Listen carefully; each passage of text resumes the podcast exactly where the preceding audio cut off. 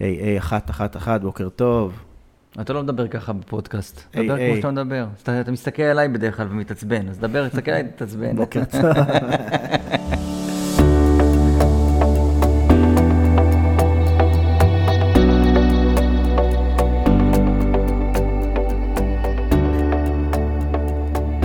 שלום לכולם, אנחנו בפרק נוסף בפודקאסט שלנו סטארט-אפ דאון. למצטרפים והמצטרפות החדשים נזכיר שהפודקאסט אה, שלנו עוסק בניהול, בחברות ובתהליכי צמיחה.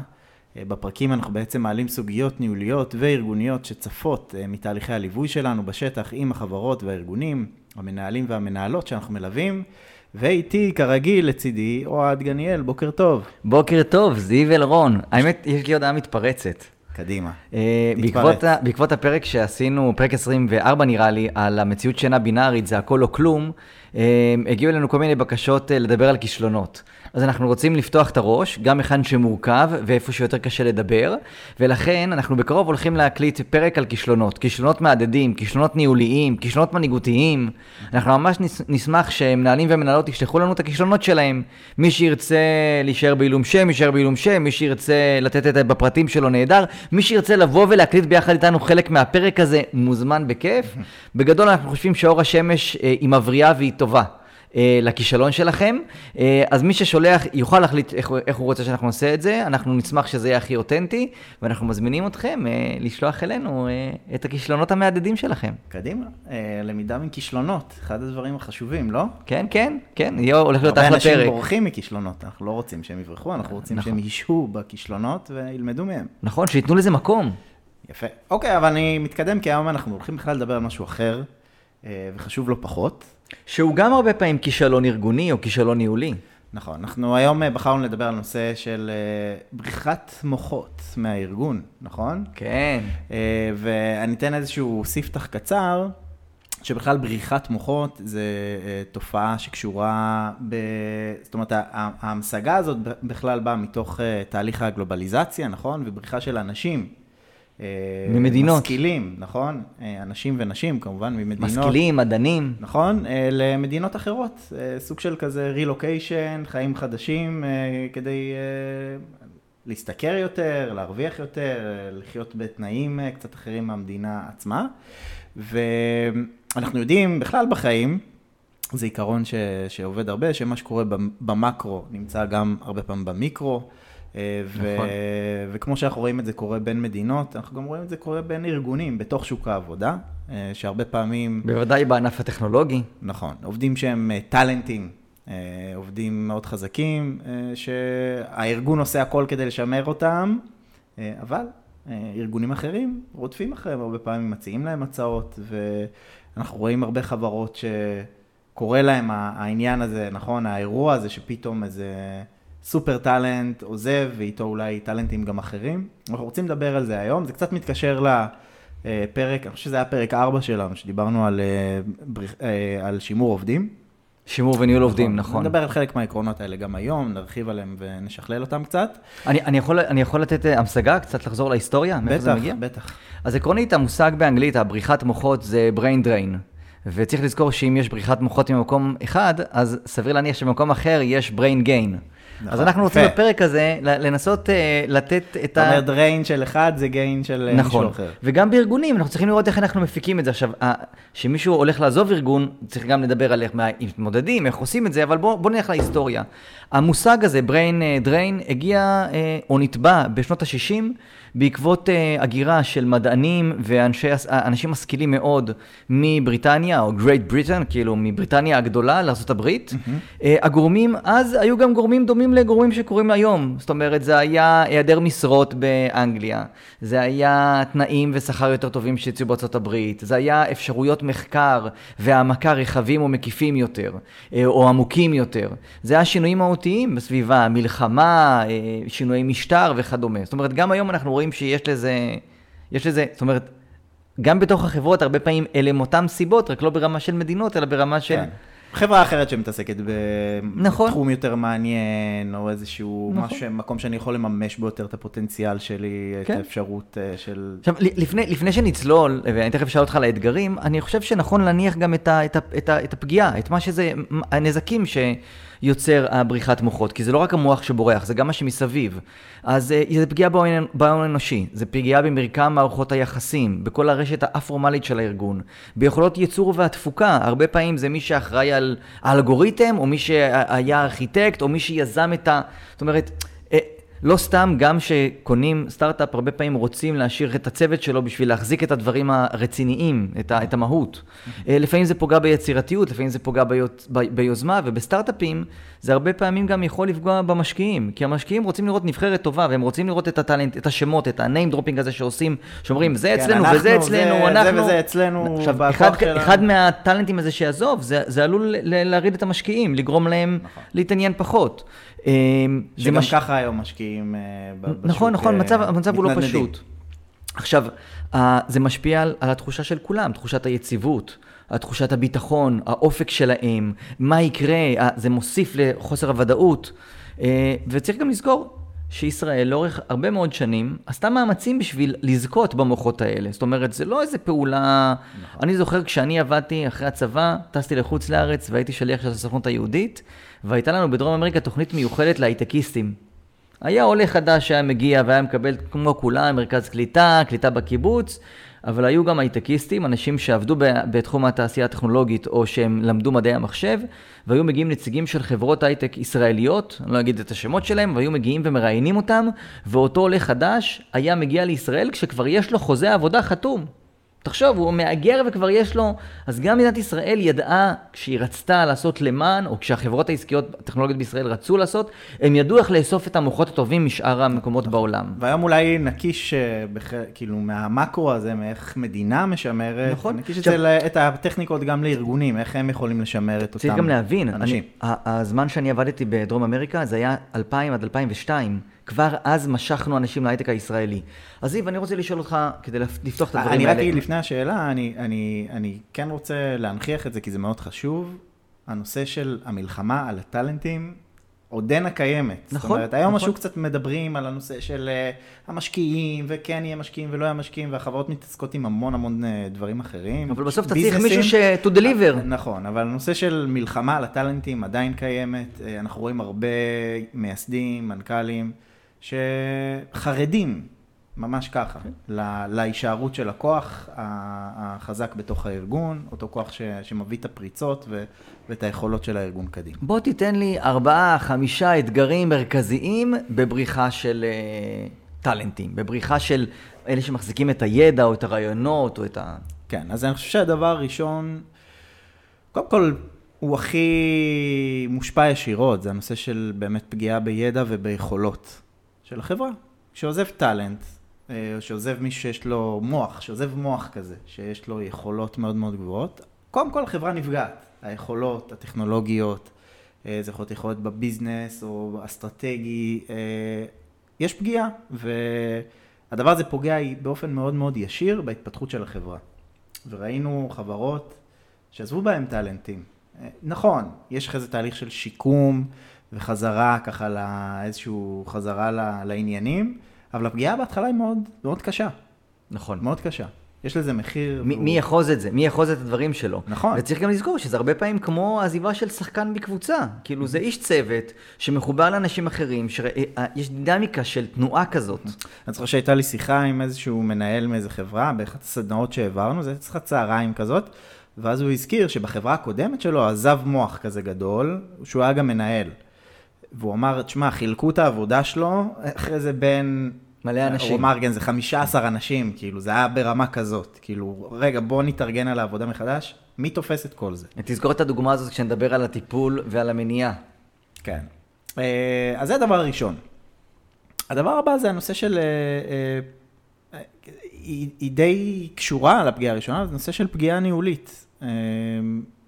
זה אנשים בדרך כלל, האנשים, המוחות האלה, לא תמיד, אבל בדרך כלל זה אנשים שמכירים את הארגון מאוד מאוד טוב מבפנים, אה, יודעים מי שייך למה, יודעים איך לנהל ולמצב את הכוח. יודעים לשזור בין לשזור, היכולות למשימות. כן, בדרך כלל הם, יש להם ותק מאוד גדול, הם, הם מכירים את המערכת, הם מכירים הם בתוך את האנשים. הדינמיקה. הם בדרך כלל גם מנהלים, ואז, שוב, זה מתחבר למה שאמרנו מקודם. היכולת באמת... אה, אגב, כאן חשוב להדגיש, הרי- הם לא חייבים להיות מנהלים היררכיים, לפעמים מנהלים מטריציונים, וזה לא פחות חשוב. נכון, נכון, ואז היכולת לעשות את, ה, את הארגון מחדש הזה מאוד מאוד אה, נפגעת, ו, ו, והכוח הניהולי בעצם גם נפגע בחברה. כמו שמורידים לך כלי בשחמט, אתה צריך לנסות להבין איך אתה משחק עם חוקים, עם, עם, עם כאילו כלים אחרים על המגרש. עכשיו, אם המוח הזה הוא לידר גם, אה, הפגיעה היא פי כמה. זאת אומרת, כן. אם הוא סחף אחריו אנשים, אנשים... מוביל דעה כזה. בדיוק, הסתכלו עליו, אה, שזה, שזה קשור לדבר הבא, לפגיעה הבאה, שהיא פגיעה במורל. נכון? דיברנו גם על זה. אה, אנשים, האנשים האלה הם אנשים שהרבה פעמים מסתכלים, מסתכלים עליהם, רואים אותם, הם, הם איזשהו... אם הוא עוזב, אז מה. מה רגע, מה קרה? מה, מה קורה בארגון? מה יכול לי... זאת אומרת, רף הפרשנות עולה של כולם, כי אם הוא עוזב, כנראה שה... נכון? זה, זה גם השראה של טכנולוג, טכנולוגית כזה, זה מישהו שאתה, שאתה רוצה ללמוד ממנו, אתה הולך לאורו, ופתאום עוזב את הארגון. נכון. אה, ו, ויש איזה חשש שזה ייצור אה, איזושהי תנועה אחריו, נכון. נכון?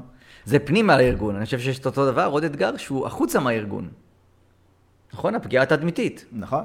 תס, ת, תסביר לנו עליה. כשיודעים שיש מישהו מאוד מאוד מיוחד, או קבוצה של אנשים, הרבה יותר קל לאסוף ולגייס אנשים לתוך הצוותים שלהם. אתה יודע מי אצלנו במחקר? אתה יודע מי אצלנו ראש צוות של ה... בטח שכל זה- החברות שמביאות מתוך היחידות, נכון, זה- זה קליקה אה, מאוד היה קטנה, איתי נכון. בזה, אני מכיר אותו, הוא תותח, אם הוא שם, אז אולי אני גם צריך להיות שם.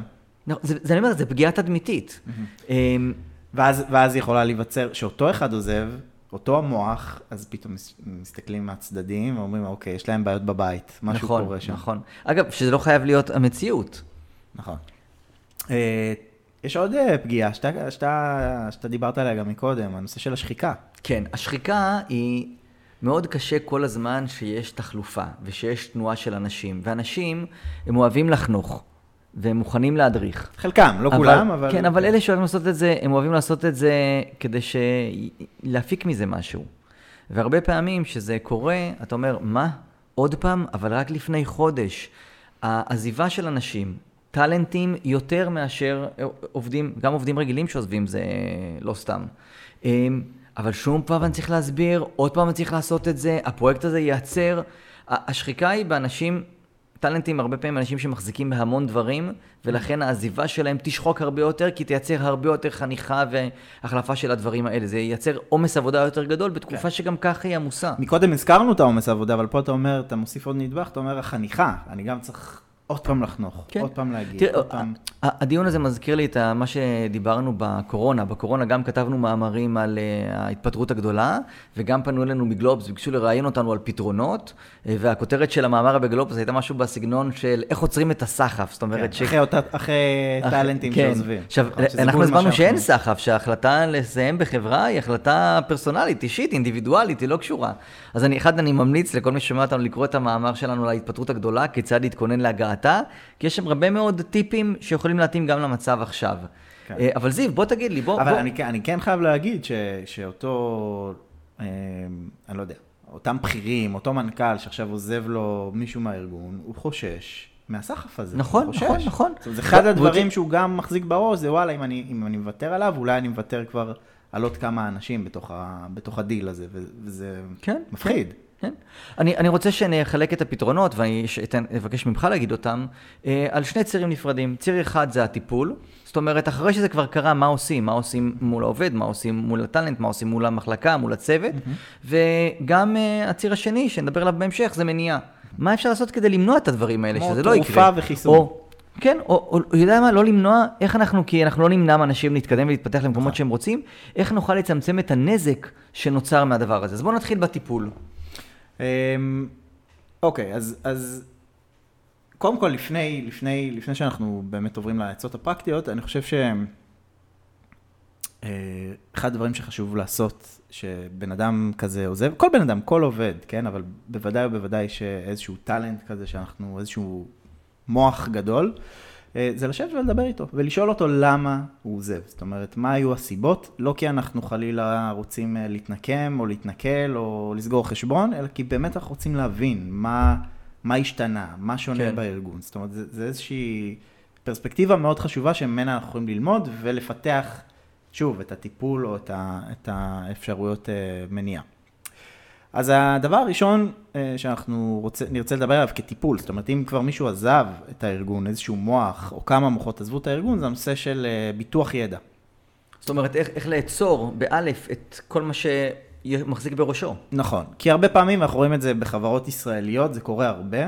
הם, ה, ה, ה, היכולת היזמית, לרוץ קדימה, לעשות, היא מאוד מאוד טובה. היא באה על חשבון התיעוד ורישום בדיוק, ותהליכים. אבל היא באה על חשבון, כמו שהיה לי פעם נכון. שיחה עם איזה מנהל, הוא אמר, תשמע, ההבדל בינינו לחברות אמריקאיות זה שהן יודעות לעשות מה שהן עושות בקורפרט כבר מההתחלה בסטארט-אפ. כאילו, הן יודעות כן. לעשות את התהליכים האלה, המינהלתיים האלה, מלכתחילה. אגב, היום אני חושב שיש יותר ויותר חברות ישראליות שגם יודעות לעשות את זה. אה, נכון, אבל אה, אנחנו יכולים להעיד שעבדנו בחברה, ואחד הדברים, והם היו סטארט-אפ קטן, ואחד הדברים שעבדנו שם זה על איך...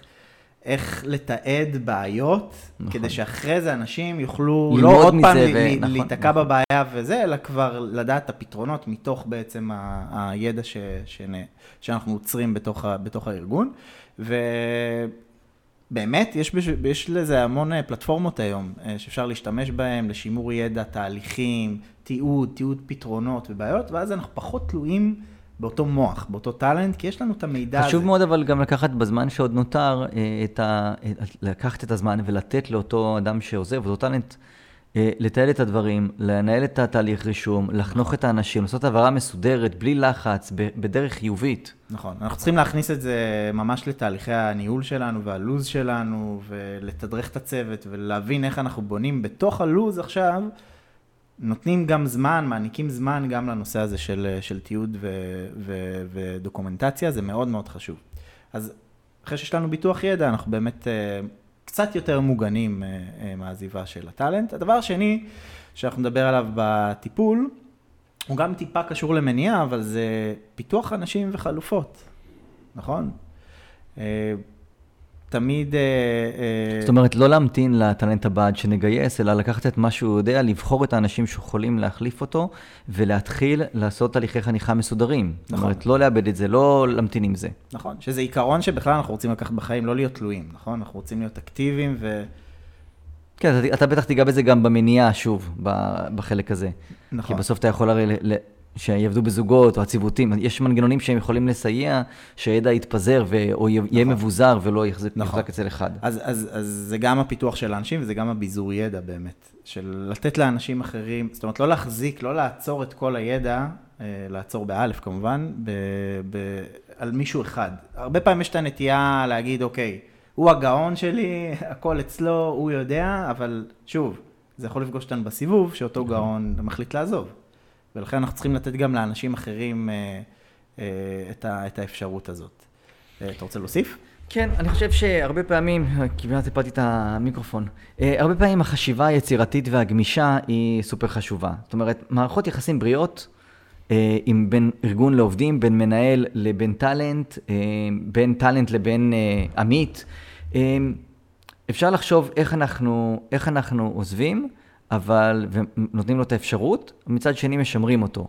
אני יכול לבוא בהצעה שאולי אנחנו נצטרך ממנו יום בשבוע בשביל לייעץ. אני יכול לקחת איזה שעתיים של תמיכה לתקופה של... זאת אומרת, אנחנו יכולים לחשוב על הרבה מאוד דרכים יצירתיות, איך אנחנו נשתמש רק בדבר הכי טוב שאנחנו צריכים מאותו טאלנט, מבלי אה, לעצור את ההתקדמות שלו, ההתפתחות שלו במקום אחר. Mm-hmm. עכשיו, אנחנו נגלה מאוד מהר שאנשים מסכימים, יש לנו כמה חברות שאנחנו מכירים, שאנשים התפתחו ועברו לתפקיד בכיר יותר שלא היה להם להציע באותה חברה, אה, או הפכו להיות מייסדים של חברה אחרת עם כל מה שמשתמע מהדבר הזה, אבל המשיכו לתמוך בחברות הקודמות שלהם ועשו את זה בחברות וכמובן בתשלום, בצורה נהדרת. זאת אומרת, טיפה להגמיש את החשיבה שלנו. זאת אומרת, אתה אומר בתקופה, לא כשהבן אדם עכשיו נכנס אולי למשרה מלאה בהכרח בארגון אחר, אלא שבתקופת ביניים כזאת, לפני שהוא מוצא עוד עבודה להיעזר בו, זה, זה הכוונה? היה, כן, היה, אני אתן סתם מקרה, אני לא אכנס לשם של החברה, אבל uh, הוא, היה, הוא היה מומחה ידע בחברה מסוימת ומנהל פרויקטים, והציעו לו הצעה שאי אפשר לסרב לה, אני חושב שזה היה פי שתיים וחצי או פי שלוש בשכר, זאת אומרת, זה היה הגיוני.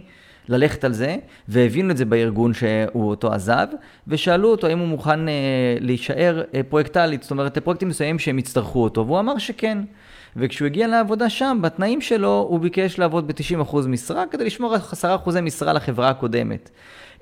שהגיעה, שהתעצמה הקורונה, אה, והוא גילה שבחברה החדשה יש לו פחות עבודה, הוא ביקש מהם לעבור ל-70% משרה, כדי שיהיה לו 30% משרה. עכשיו, כשמסתכלים על זה, למרות שב-2000, ולא יודע, 2018 או 2019, הוא, אה, אה, התחילו הרהורי הכפירה והעזיבה של הארגון, אנחנו היום ב-2023, באמצע, והוא עדיין עובד בשתי החברות האלה. מגניב, זה ממש מזכיר לי את הפרק...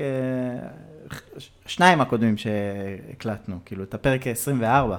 אה, של החשיבה. אה, חשיבה רציפה. נכון. כאילו, איך לא לחשוב חשיבה איך לא כן או לא, אלא נכון. זה כן. שמישהו עוזב, זה לא אומר, אני גם, גם הרבה פעמים אנשים מתייחסים כ... כן, מה נפרדים? לא נפרדים ממנו. הוא בסך הכל מסיים את סוג של חוזה התקשרות מסוים עם החברה. בוא נמצא חוזה התקשרות אחרת שיכול להכיל את הרצונות שלו וגם את הצרכים שלנו כארגון. אוקיי, אז דיברנו על טיפול, נכון? אמרנו גם את הנושא של ביטוח ידע, אה, פיתוח אנשים וחלופות, נכון? גם בוא ניגע במניעה קצת. אה, כן, בוא ניגע במניעה. אני חושב שהדבר הראשון במניעה זה בניית תהליכי ניהול נכונים. אוקיי? וכאן אנחנו נזהרים מלהגיד לשמר. אנחנו לא רוצים להגיד לשמר, כי לשמר תשמרו מלפפונים חמוצים. עובדים לא משמרים, עובדים צריכים לפתח, עובדים צריך לאתגר, עובדים צריך לתת להם סביבה שמתאימה ל- לרצונות שלהם, ובתמורה לזה שהם מתפתחים, זה הרי אנחנו לא עושים את זה כדי שלהם יהיה happy, happy, joy, joy. אנחנו עושים את זה כדי שהתפוקה שלהם תהיה הרבה יותר טובה. נכון, ובאחד המאמרים שלנו הזכרנו שיש, כשעובד בא לעזוב את הארגון, יש שלושה שלבים מרכזיים. נכון. הראשון זה שלב דגירה, נכון? זה מוד, מודל לי. שלך, השלושה שלבים האלה. אה, אני יודע. אה, מצטנע. משהו, משהו מפריע לי, אני מרגיש שמשהו במציאות לא טוב לי, אני עדיין לא בדיוק יודע מה. אחרי זה יש שלב המחשבה, אני כבר מבין שלא טוב לי בארגון, שאני ואגב, בשלב הזה עדיין המנהלים לפעמים לא יודעים נכון, בכלל מזה. נכון, נכון. השני שלבים האלה, השלב דגירה והמחשבה, הם, הם מאוד הם, הם, שקטים. הם, כן, כן. העין לא רואה אותם מבחוץ, ומאוד קשה, קשה לזהות. ואז יש את שלב ההחלטה. אני החלטתי שאני עוזב. ואז כשמציעים איזו הצעה, היא תמיד על זמן שאול. עכשיו, אתה כאן מדבר על איך מונעים את זה. אז בוא, תסביר למה... כן, למה... אבל אני, אני רק אגיד, שלב ההחלטה זה השלב ש... הוא, עין כבר מבחוץ רואה אותו, אפשר לזהות אותו, אבל כבר זה מאוחר מדי. נכון, אבל אתה שהצגת את זה במאמר, הראית איך אפשר לי... נכון, ל, נכון. עוד אז, לפני אז, זה לעצור אז, את זה. אז בדיוק. כי אחרי שמישהו מחליט הרבה יותר, התשומות שנדרש בשביל לשנות את ההחלטה, הן יותר נכון. גדולות. אז אמרנו שבניית תהליכי ניהול, זה בעצם... תסביר, אבל תהליכי ניהול כן, זה גבוה, תוריד נכון, את זה, מה נכון. לעשות? תכלס, one on one. אחד על אחד. פידבק. שבועי. משוב מתמשך. מעולה. נכון. אה, להיות hands on על האנשים, אנחנו הרבה פעמים לראות אותם. להיות hands on על האנשים ולא רק על הטכנולוגיה, נכון? נכון. האנשים נכון. הם הטכנולוגיה הכי מורכבת. להיות עליהם hands on, לשמוע, לשבת איתם, מעולה. הרבה מנהלים שאומרים, לא, לא, אני יושב עם, ה, עם העובד שלי one on one. אנחנו באותו חדר, אנחנו באותו כן, חדר. לא צריך one on one, אנחנו, אנחנו בח, אנחנו מדברים חדר. על הכל. כן, ו- ואנחנו רואים ש... ואתה מדבר על הכל, ואתה אומר לו, אוקיי, איך קוראים לבת הזוג של, אה, לא יודע, אז על מה אתם מדברים על הכל? נכון, ולכן פיתחנו גם מודל one on one סדור, שאחד ה, הדברים הבסיסיים בו זה הפרסונל, הנושא נכון, הפרסונלי, האישי, האישי של איך, איך לפתח את הקשר עם העובד כדי באמת להבין מה עובר עליו. ואם נעשה את זה, סביר להניח שנזהה את שני השלבים הראשונים האלה, של הדגירה והמחשבה. נזהה שמשהו לא בסדר, הוא יגיד לנו, הוא ישתף אותנו, ואז נוכל אולי להתערב ולעשות איזושהי מניעה. עוד לפני שזה הופך להיות משהו יותר... אה, כחברה שאנחנו עוסקים ב... אה, נותנים מתודולוגיה ניהולית של ניהול על פי ערכים, אני רוצה שתיתן אה, צורת מניעה שקשורה לתרבות הארגונית. כי אפשר לעשות משהו בתרבות הארגונית כדי למנוע את ה... או להקטין את התופעה הזאת. נכון, אז דיברנו על ניהול, אבל גם התרבות הארגונית כתרבות בכלל. אני יכול להגיד שאני דיברתי עם אה, איזשהו אדם אה, קרוב לאחרונה, שסיפר לי שהוא עוזב את החברה שהוא נמצא בה, הוא עובד שם כמה שנים, והוא החליט לעזוב. והוא מאוד מאוד בכיר שם, והוא מקבל משכורת יפה, והתנאים יפים. ושאלתי אותו למה. ואז הוא אמר לי, החברה לא מתנהלת כמו שצריך. אז שאלתי אותו מה קרה, אז הוא אמר, אין שקיפות. Hmm. אין שקיפות. החלטות מתקבלות. זאת אומרת, הוא עוזב בגלל סולם ערכים שלא מתאים נכון, לסולם הערכים הארגוני. החלטות מתקבלות, אין לי מושג למה, אה, החלטות אה, שקשורות לביזנס וקשורות לאסטרטגיה, שאין לי מושג מי קיבל אותם ואיך קיבל אותם, אף אחד לא נותן דין וחשבון. זאת אומרת, כשאני לא מבין למה עושים את מה שעושים, נכון, זה מתחיל להפריע נכון, לי. נכון, ואפשר להגיד שהבן אדם הזה הוא, שוב, הפוזיציה שלו חזקה, ההטבות והשכר שהוא מקבל הם הולמים מאוד את המצב שלו ואת המקום ואת המקום שלו בחיים. ובכל זאת הוא מחליט לעזוב. אני חושב שאנחנו רואים את זה הרבה אצל טאלנטים, אנשים שהם מוחות בתוך הארגון. יש לי עוד דוגמה. רגע, אני, אני רק אשלים, זה אנשים שמאוד חשוב להם, לא רק מה קורה מבחינת uh, העבודה עצמה, אלא גם מה קורה מסביב, ואיך הארגון מתנהל. אני חושב ש... יש להם הרבה ביקורת גם הרבה פעמים. חשוב להם, אה, יש להם ביקורת מתוך תחושה של השפעה ומשמעות. ואני יכול לראות את זה למשל ביחידות אה, אה, בצבא שלנו, שהן לא יכולות להתחרות בתנאים הכלכליים ובמשכורות של התעשייה הטכנולוגית. אבל הן כן יכולות להתחרות במשמעות, כי הרבה פעמים הפעולות וההשפעה שלי כטאלנט באותן, באותן יחידות, על הקיום של המדינה, על איכות החיים של המדינה, על היכולת שלנו לחיות חיים נורמטיביים וטובים, היא אדירה.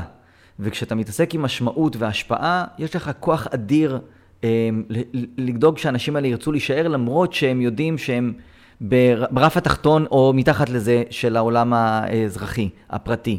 עכשיו, אני חושב שברגע שבצה"ל למשל יחליטו לדבר על טכנולוגיה ולראות כמה מתקדמים, הם עלולים לאבד את הכוח של המשמעות, שהוא הכוח החזק ביותר שגורם לאנשים, בוא, למה שמישהו ילך ללמוד רפואה בישראל?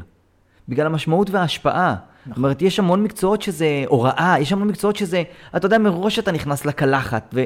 אבל אתה מוכן לעשות את זה בשביל... אז בארגונים שאנחנו ניתן ערכים ואנחנו נחבר את העובדים ואת הטאלנטים האלה למשמעות ולהשפעה שלהם, יש הרבה יותר סיכוי שהם ירצו להישאר.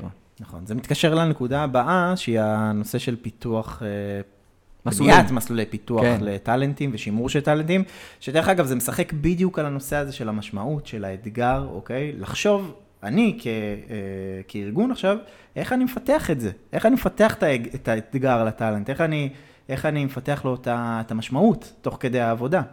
אני יכול להגיד שהייתה לי שיחה לא מזמן עם אה, מישהו שהוא עכשיו אה, אה, מתמנה לדרגת סגן אלוף באחת היחידות המודיעיניות החזקות ועוצמתיות בצה"ל, והוא אמר לי, תשמע זיו, אני אגיד לך את האמת, יש אנשים שמרוויחים, הוא אומר, מאלה מנהלים, אוקיי? מאלה האנשים שמפקדים אל מול מנהלים בחוץ. הוא אומר, עובד שלי אל מול עובד באותו, באותו תחום בחוץ, מרוויח פי עשר. זאת אומרת, עובד בחוץ מרוויח פי עשר יותר מחייל שלי בתוך, ה, בתוך והוא היחידה. והוא עדיין מצליח להשאיר אותם. והוא עדיין מצליח להשאיר אותם, והוא אמר, אה, הוא גם הביע המון חשש, חייבים להגיד את זה, אבל הוא אמר שאחד הדברים, שאלתי אותו, מה, מה משאיר אתכם שם? זאת אומרת, רק המשמעות, הנושא של המשמעות והתרומה.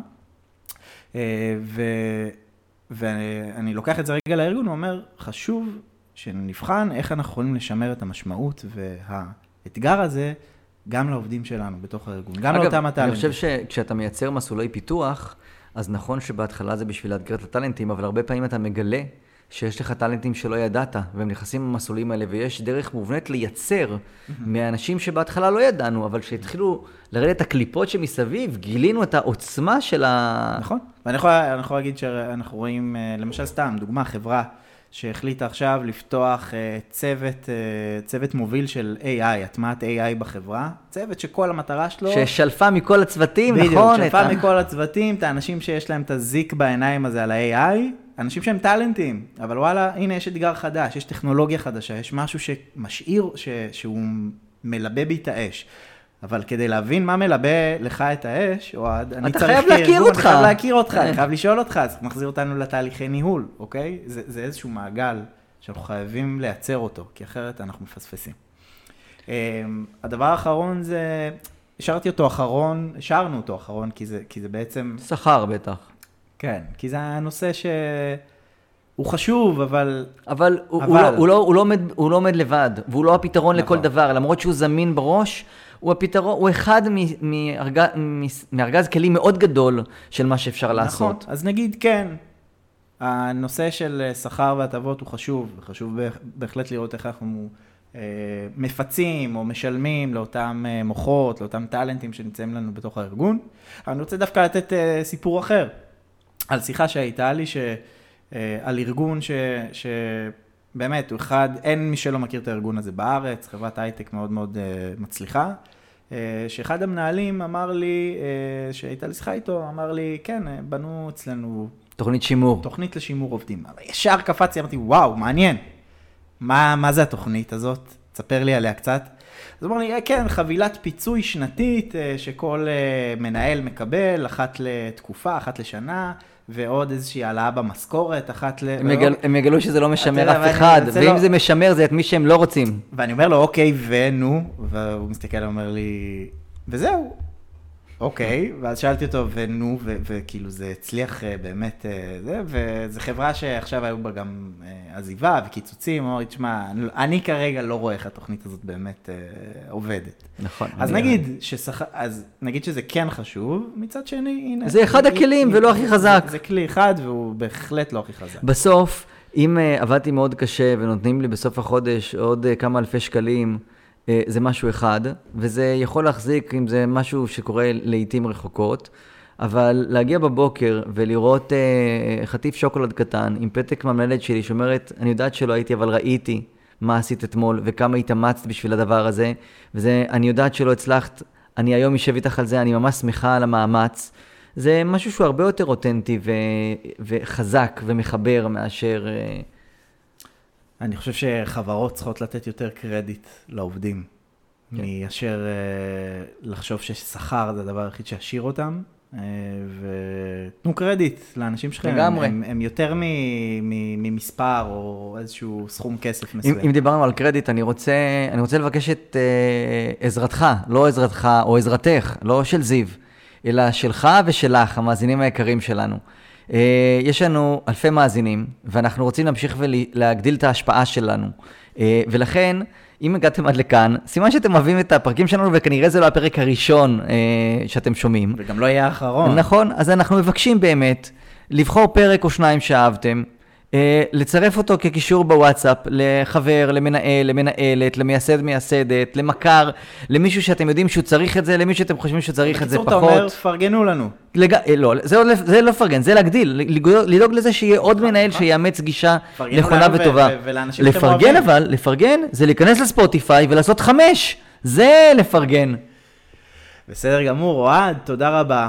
ותודה לכם, המאזינים והמאזינות. אנחנו נהיה פה בפרק הבא של הפודקאסט שלנו. ועד אז, ביי ביי.